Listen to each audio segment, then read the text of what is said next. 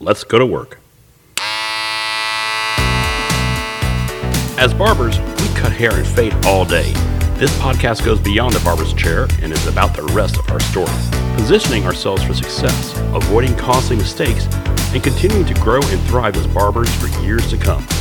Join us as we look at the whole world of barbering and go beyond the barber's chair.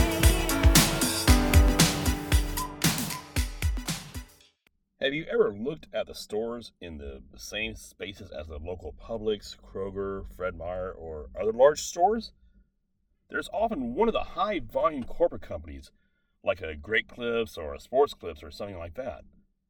Then we see a lot of us barbershops opening wherever we can, uh, wherever we can find a space here and just kind of hope that it works out.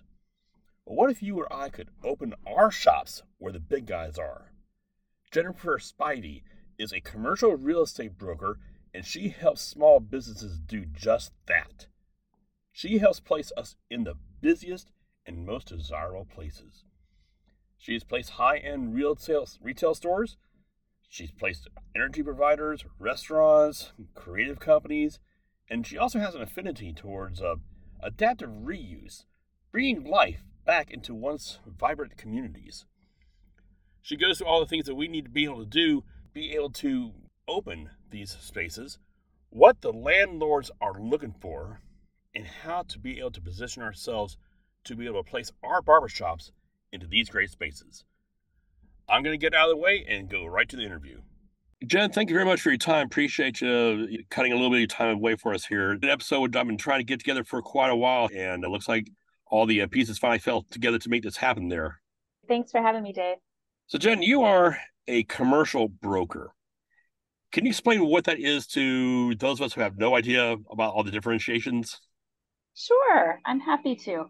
So, being a commercial broker means that I only work on commercial properties. I do leasing, I do retail, warehouse, some office, even though there's not a whole lot of office right now, but there's a lot of opportunity in office. And I really am an expert on that process the negotiations are a very large part of what I do. Unlike a residential broker or residential agent, I have to sell my client to the lease leaseor before we even step in the door. I'm working with a very high end client right now where I have to get pre approval just for a tour. A tour would be like a showing. So it's a it's a different animal and I would never do residential and I wouldn't expect a residential agent to do commercial. It's two different animals. So if someone is looking to open a barber shop, they would be looking specifically for someone like you specifically. Yes. Okay. I guess I'm just going to kind of walk it from the beginning because you know, I've been involved in a couple of commercial leases and I've seen some of those put together. But I guess uh, starting off, Right. Here's Joe Barber. He wants to open a barber shop. Right. And of course, the thing we all do is we get in the car and try to find out what's available. We got no idea what it is we're doing. Yeah, don't do that. That's a waste of time. yeah. So, what, what how, what's the best way to talk to a commercial broker? Say, hey, look, I want to open a barber shop. What, what do we what do we need to do? Well, commercial is all about relationships, just like any other business. And really that first initial meeting with the broker, they're going to ask you if you have an established business. If you have, how long have you been established? What's your address that you're at now? What you're looking for? And then we we kind of go from there. Like who is your target market? What demographics do you need? What traffic patterns? Do you want to be in a mall? Do you want to be freestanding? Uh, do you want to be in the first floor of an office building, which is great for your line of work. So if the barber does not have a previous business, if the barber does not have an established location in their own company name, then we have to treat them a little different and we have to start at ground zero. And that means we need to make sure that that barber has an LLC or a corporation, however they want to incorporate, that they have business credit that they have a business checking account, that they have a business plan, including marketing that we could share with potential leaseors. we need to really dive into are they going to lease out shares or are they going to be an employer? Uh, and again, ask those questions. What are the demographics you're looking for? Do you deal with a more upscale clientele and you need to be in a, a luxury building, or are you okay being in a strip mall in a suburban area? Or, you know, what what exactly is your market? And so before they come to us, uh, a barber would come to a commercial realtor or broker. If they want to impress them, come with your credit, your business plan, your marketing plan, your demographics that you're seeking, area of town that you want, the square footage. And then it's important to work with an experienced broker because we're going to ask you questions like, how many washing stations do you need? I don't know if that's the proper term, but you know, every time you put in a wash station, that's a plumbing line. That gets very expensive. So mm-hmm. we want to make sure they're back to back instead of side by side. There's certain things that we can do to kind of mitigate cost. Do you need a bathroom in your space or can the bathroom be a shared bathroom in the hall in in the case of an office building? So those are the kind of questions that we need before we even start making phone calls. Okay. So ideally in, in a perfect world, the barber would have all these things put together before they come talk to you. Correct. Well, let's talk about the imperfect world. Because a, a lot of times, right? Yeah. So like a lot of a lot of barbers they say, okay, I'm going to open a shop and I'm going to go find a spot, and it it sounds a lot like this. Some guy's got a space over here and he wants X number of dollars for it, and they want to they want a lease of some sort, and I don't know much about it, but I think I can make that happen if I got four or five guys running chairs, or if I do this, do that, do this, do that. Yeah.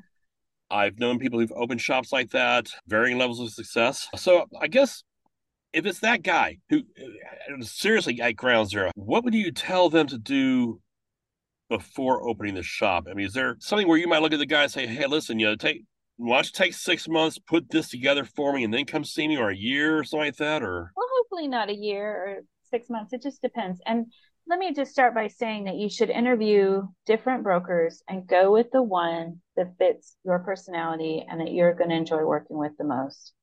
I really dive into the numbers. And it's my goal that when I work with a client, they'll be coming back to me to expand their space or open their second location and i will celebrate their wins like my wins and i'm here for the long haul. If you see a for rent sign on a building and you contact the owner directly and they will they're willing to take a chance on you and give you a lease then at least make sure that it's your clientele right? Make sure that it's the income level you're looking for. Make sure that enough people drive by your location to see your sign, right? Because that's important. You have enough walking traffic where they see your business. Make sure that the building is not falling in. That's the problem when you just deal with somebody off the street, let's say. You don't know how well that ma- that building is managed. You don't know what the lease terms are. You don't know what you're responsible for. And we have a thing in commercial called TI, tenant improvement allowance. If you're walking off the street, you're not going to get any of that. So every bit of TI that I can negotiate into a contract is less money that that business owner needs to have to open their shop. That makes sense? If you have to put in a whole bunch of plumbing and fixtures and all that stuff and say you have to spend a hundred thousand dollars to get your shop open if i can go in or any commercial broker can go in and negotiate with a landlord to get some or all of that money back through ti then that is more money that you could spend on say marketing your business or or going to hire your other people so you know it you get what you pay for if you want to do it yourself and best of luck if you want to do it right i would say hire a professional makes sense so the what you're talking about right there the tenant improvement Yes. That would go into things like build out, for example. Yes. Okay, gotcha. That, that, that is what it goes through. It goes to build out. And typically a commercial lease will run you three, five, seven, ten years. And the longer the lease, the more TI a landlord can afford because they're not in the business to lose money either, correct? So they they have to work their numbers and figure out, well, if you're going to be here for 10 years, what can I afford to give you? If you're going to be here 3 years, what can I afford to give you? If you're there 3 years, you're going to get a lot less. Makes sense. Yeah. I guess they want to see some commitment there too, huh? Yeah, the skin in the game. Very important for Gotcha. both parties. Now, uh, what is the what is the whole negotiation pro? I guess the better way to ask that would be, let's say we decide to negotiate on a property or or on a space with a landlord. What what does that look like? I guess maybe from the barber standpoint and and yours. Can you shed some light on that? Are you referring to a, a barber working directly with a landlord or the barber working through a broker? Let's assume that's a barber working through a broker. Assume, assume doing it uh, to plan for success. You know? Yeah, because I, I can't I can't mention the other one because I don't know. Well, we usually so this is the process. We work with the client to make sure that you look as good as you can possibly look. And then we go shop you around to sites that meet your criteria. And I like to make sure that I don't show my client any sites where I know they're going to be turned down. Because again, landlords can be very picky. They curate these sites. Think about a Ponce City Market, or think about Avalon, or think about Lenox, or think about any of the big places you go to. Those stores are not there by accident. They're they're very curated for the client to or for the customer to come in, spend a lot of time. They, they know what kind of shops they're gonna shop in. They know how much they want to spend. They know what kind of restaurants. And so they're highly curated. So say I have, can I mention brand names? Is that okay? Yeah, go for it. Yeah. Okay. So say I have a supercut. Lenox isn't going to go for a supercuts. But now say I have a Dave's Cuts, right? And Dave's Cuts is a barber for gentlemen. They do shaves. They have shaving equipment there. They have these really nice stainless steel antique looking razors.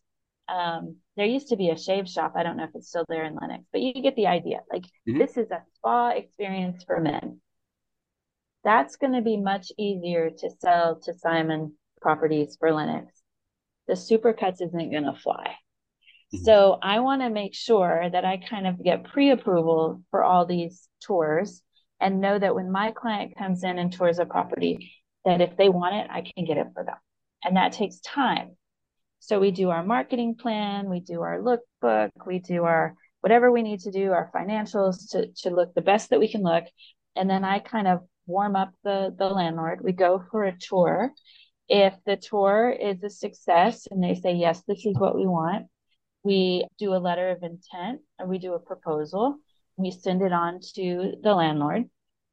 That probably takes the most time because the land a lot of these properties the landlord is a board and it has to go through many channels perhaps get marked up go back through down many channels get to me we discuss it you know and it's a negotiation process and then once we get all the negotiation figured out a, a letter of intent or a proposal is non-binding so then we start working on the contract and the contract, depending on who you're working with, might have some lawyers involved, might not just be a standard form.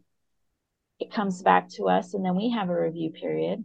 I always strongly suggest that if my clients can, they get these things reviewed by a lawyer because they were written by a lawyer, they should be reviewed by a lawyer.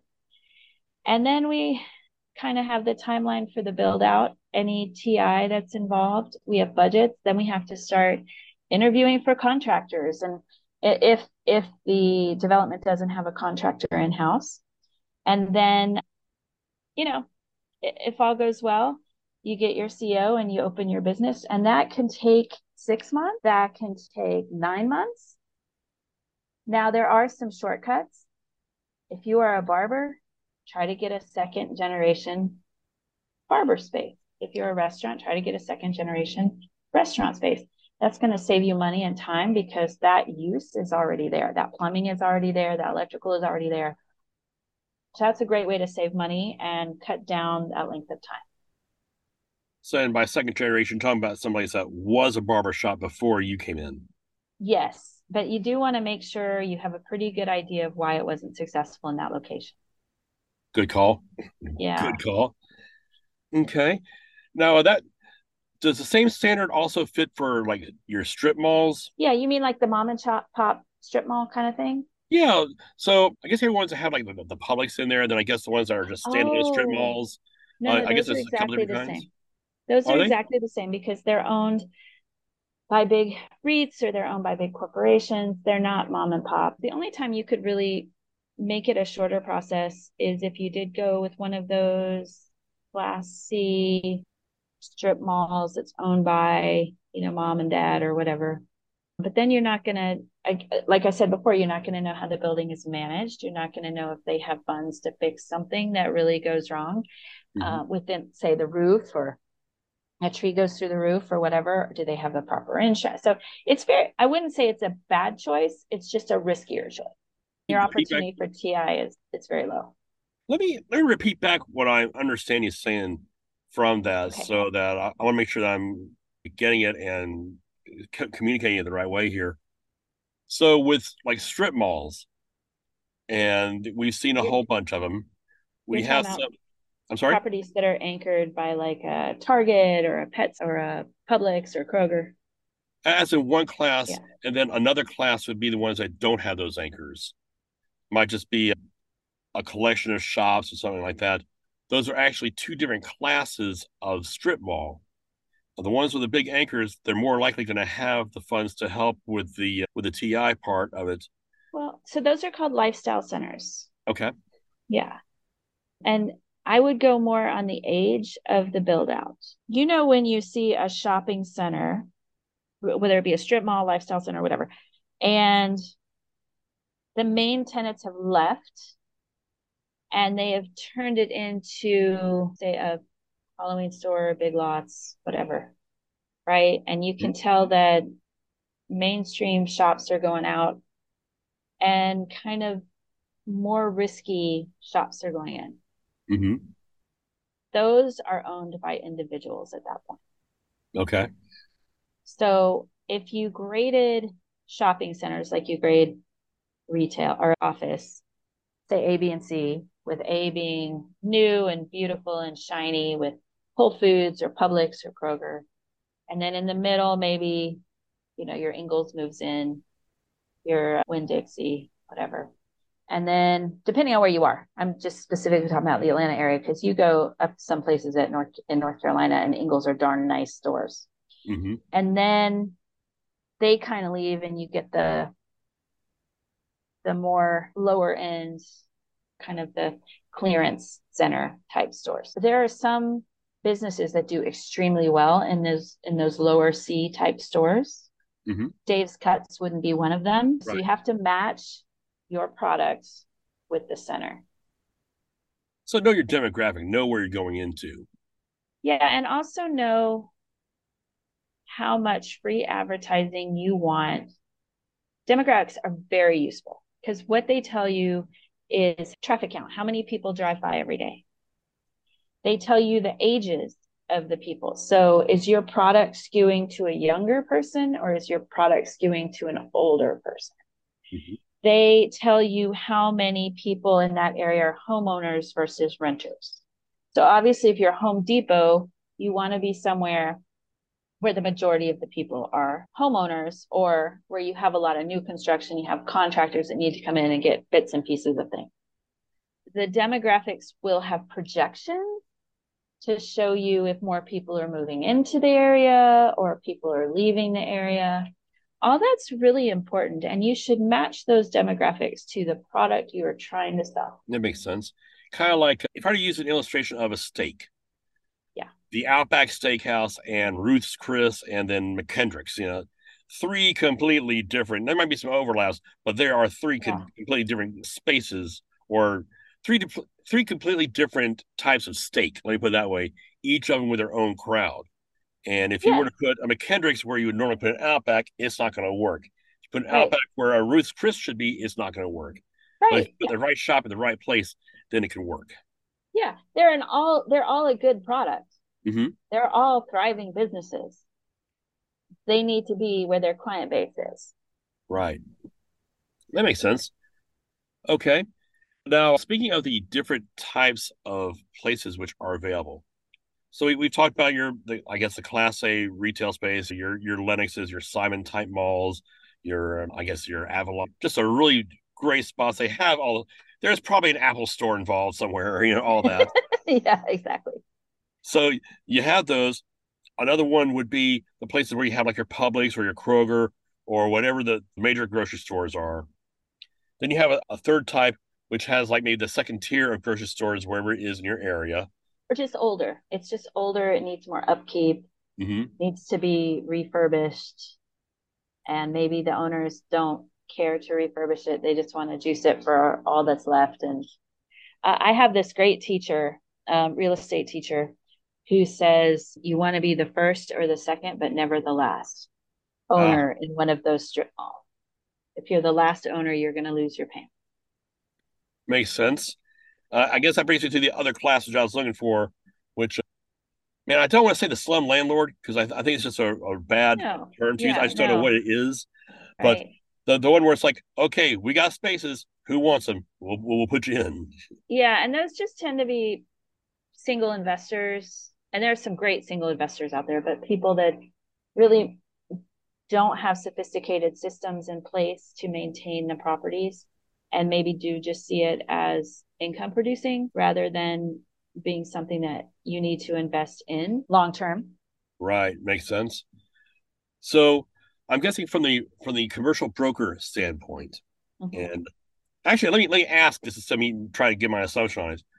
Of those four, those four t- different types of properties there, uh, and I'm guessing there's other types of properties as well.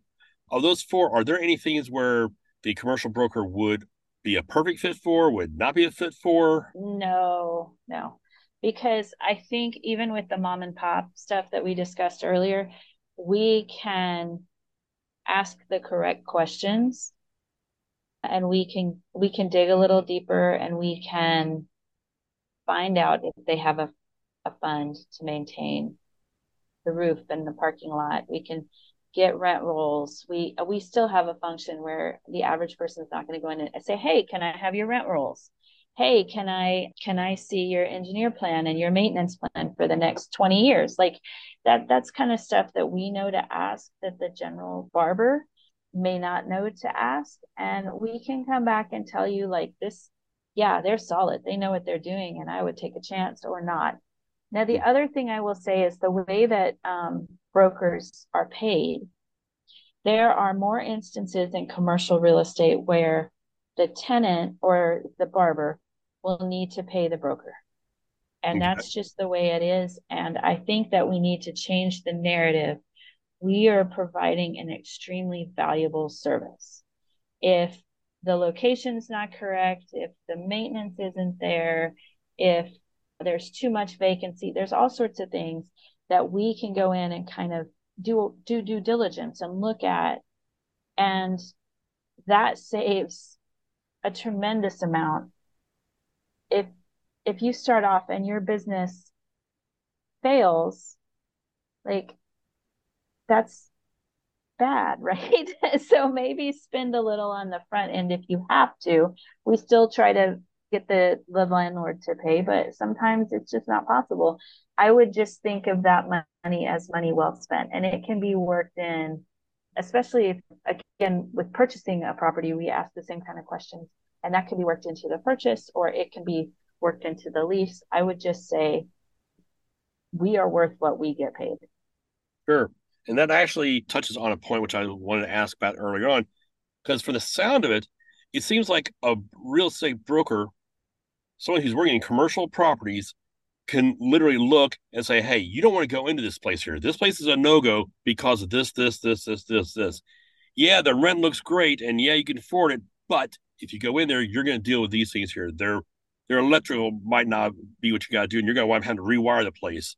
They're they're setting you up to have to replace an entire AC unit or you know, whatever. Does yeah, and we're we're dealing specifically with retail, mm-hmm. um, and it depends too if it's you know the kind of lease it is. There are many different kinds of commercial leases, um, which we would know about as well, and we could guide you through. But yes, we are your consultants. Mm-hmm. We're not engineers. We're not electricians. We're not pl- um, plumbers. What we do is is commercial real estate. Mm-hmm. But you better believe we have all those people in our back pocket as well as a really good attorney.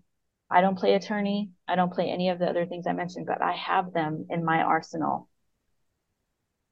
It's not. It's not who. It's not what you know. It's who you know, right? Exactly. Absolutely.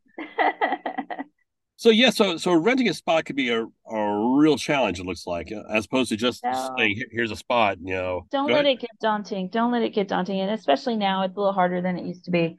But don't don't be discouraged because people are still opening businesses every day and maybe a little extra due diligence now will save you in the future so let's just do it and i'm here to make the process easier and guide you through it and provide information and just you know ride the wave because it is to own your own business in this country is completely worth it. Oh absolutely.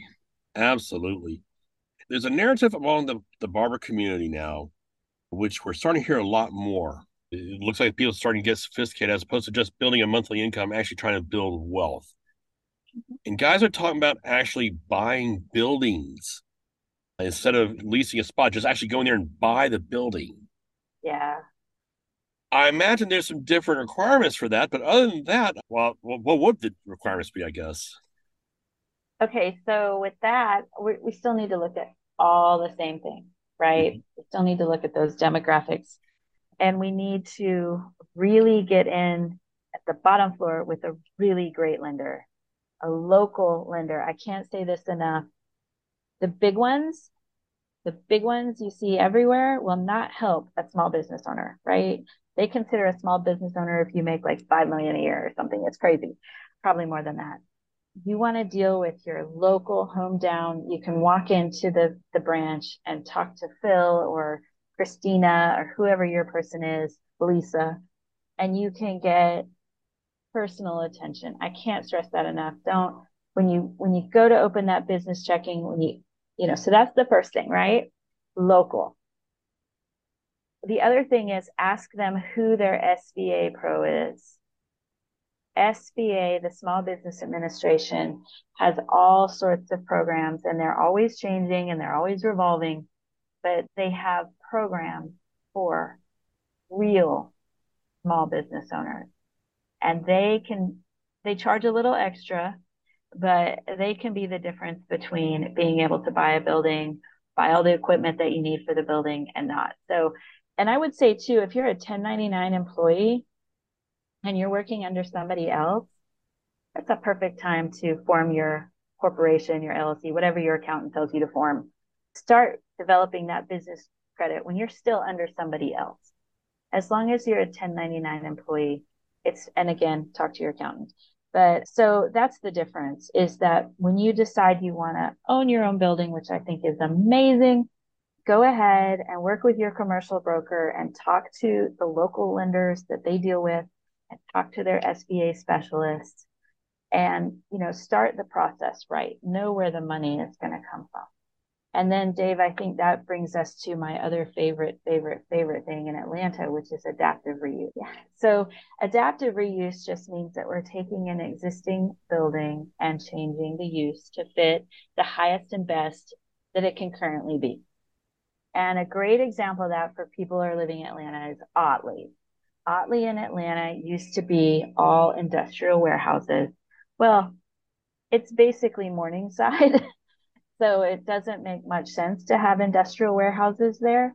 So that's where Sweetwater is. Uh, Gene Kansas has converted a bunch of buildings into creative office space. Um, there are people that live over there now. And so it's taking these buildings where the use just doesn't make sense anymore and saving that history and saving that beautiful architecture and saving all those building materials that we cannot get now. Like there's no solid you know, beautiful hardwood that's being put in new buildings now, right?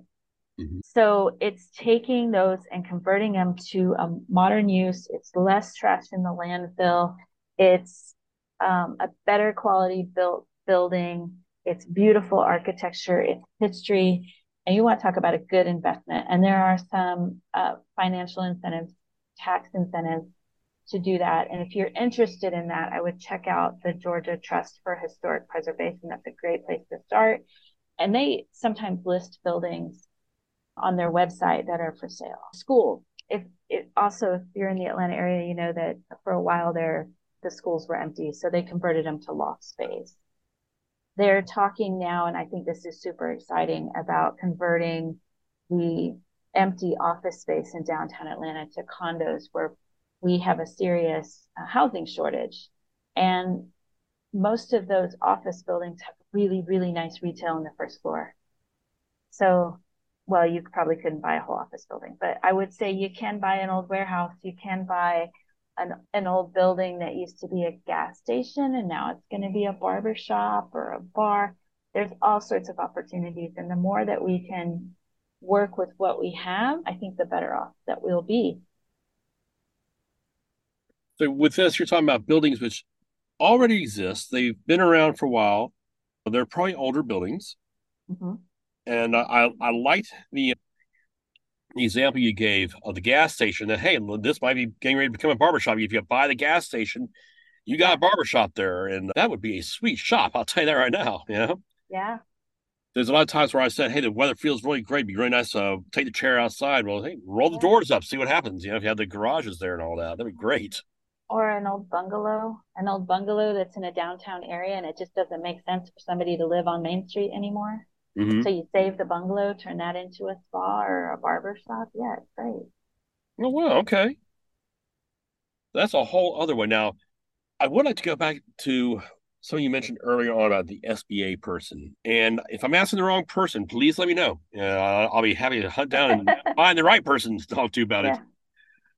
Uh, I've heard of SBA, but I don't know very much about it. What would what would you tell someone who, well, if you were to explain SBA to a third grader, how would you describe it to them? So the SBA is basically a trying to think of what to say. So the SBA is kind of a layer between you and the bank. And if I was going to oversimplify it, I would be I would say it's like FHA. You know, when a first time home buyer goes to buy a house, they have FHA as an as a kind of an insurance to the banks, like, oh, go ahead and lend to this person and they have us behind them. That's oversimplification, but SBA is kind of like that, except a whole lot more. So I would start with the SBA workshops, and you can get all that information from the SBA Atlanta website. So you just put in SBA, you can read about the Atlanta workshops, you can read about, and they're all online, by the way. You can read about their small business grant program. They they'll actually match you with a entrepreneur that's retired, so you can talk to somebody that's been in your shoes. I mean, it's really an amazing tool that a small business owner has.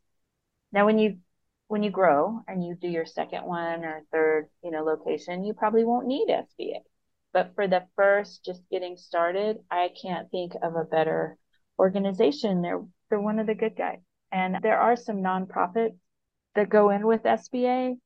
And of course, but there are a couple nonprofits here in Atlanta that will partner with you as well and oh, Wow. just be mentors to you. They don't necessarily have grant funds, but they have experienced people that will work with you and, and kind of walk your hand through the SBA process. Jennifer, I'm going to be putting your information, your contact information, everything in the description here.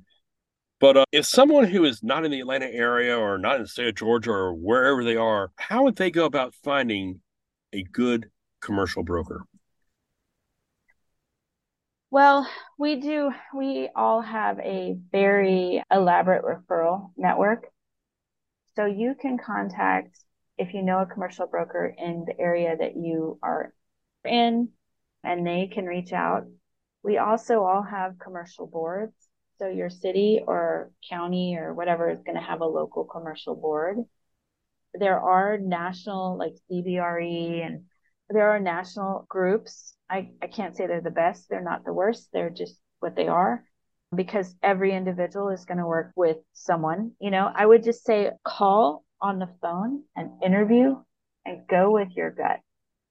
You know, really find who works for you. If you have a residential real estate agent, they can research it for you.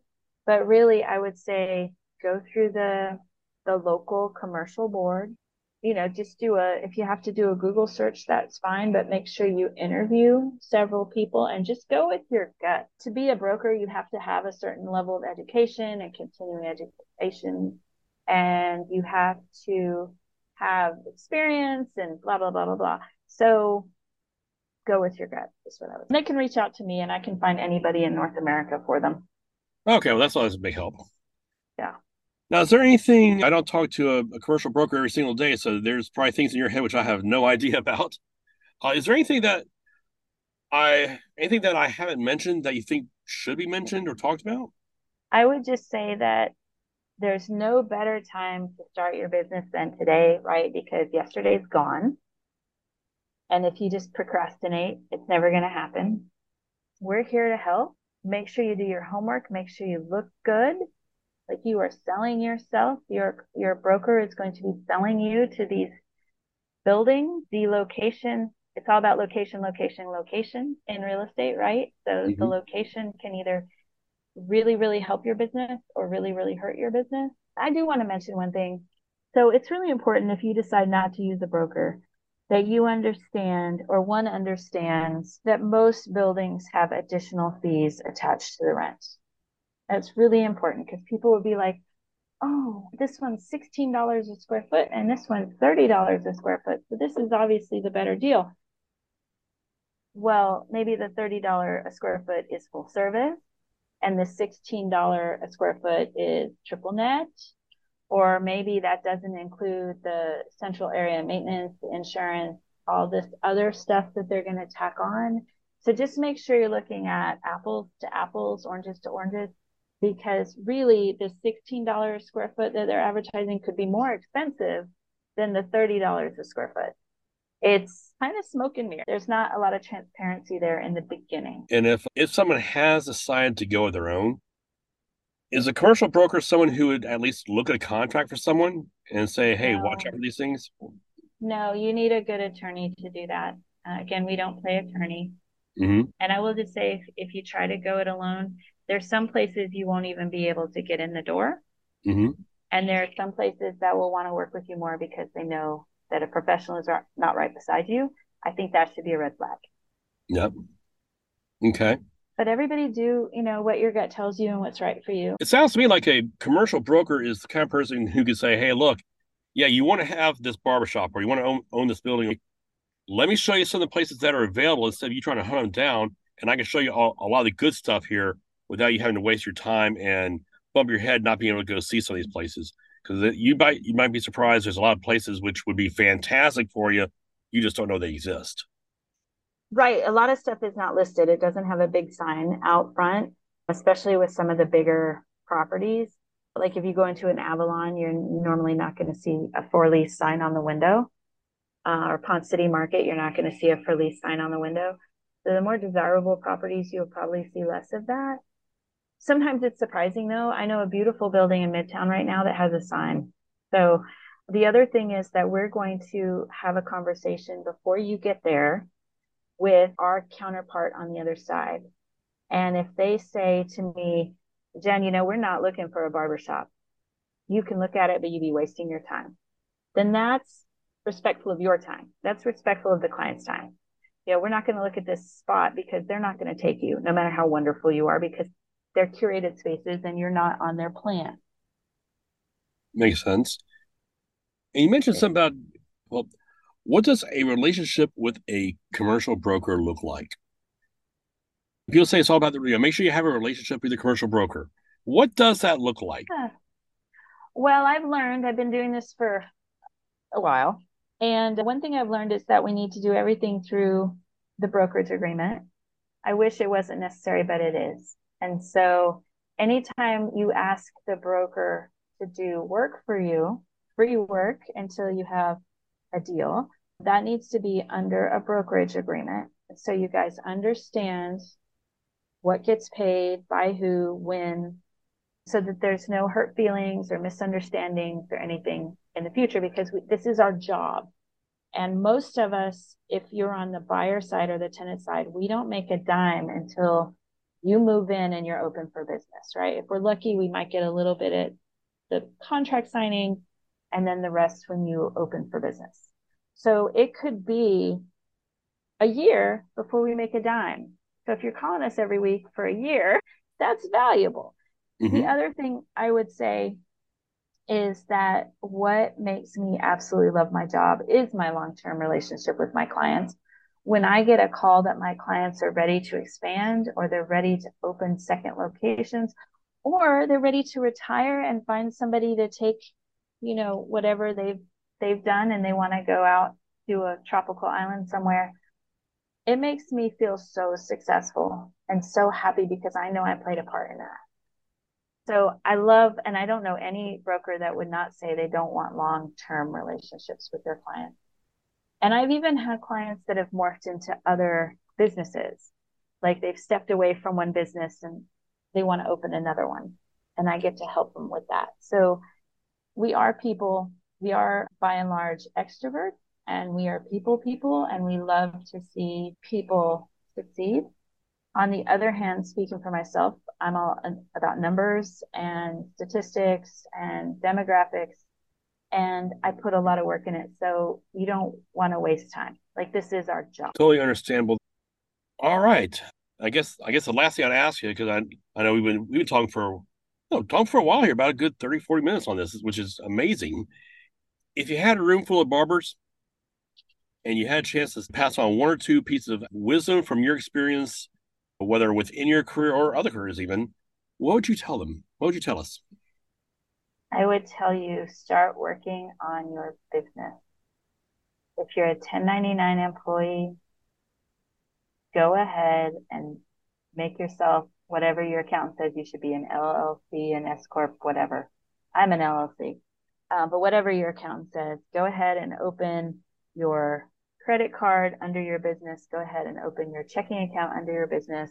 Every business expense you have, you use that, you know, and you keep your books separate go ahead and do that because when you get to me and you're ready to open your own shop, you already have established credit. You already have an established history of running your business, right? I would also say, I know in my case, I like to do real estate. I don't like to work with, on websites. I don't like to play lawyer. I don't like to, you know, I don't even like to switch over new computers with new technology. I hate that stuff. So realize that there are people out there that are not very expensive that will do all those things for you and make you look really good so you can concentrate on being the best barber and having the best business persona that you can have. Awesome. Well, sweet. Jen, thank you very much for this. I, I know that this has been a pretty hot topic with barbers talking about, you know, opening shops and buying buildings and maybe even other real estate beyond that. So hopefully, if it's okay with you, if other questions come along, maybe I can have you on some time again because who knows where these where these conversations go to. That's fantastic stuff. Absolutely, I'd love to do a case study. Maybe you could be my case study, Dave. Yeah, there we go. Have some fun with it. See what happens. Take you from from one side to the other, and, and uh, imagine uh, if yeah. you will. yeah, yeah, yeah. This is awesome. what we did. Yeah, I think that would be so much fun. It's like, hey, Ma, look, we did a thing. yeah, yeah, we did a thing. Awesome. Well, thanks so much, Jen, and I look forward to speaking with you real soon again. All right. Thanks for having me, Dave. That's it for today's episode of Beyond the Barber's Chair. I put links for my guests and for anything we discussed in the description.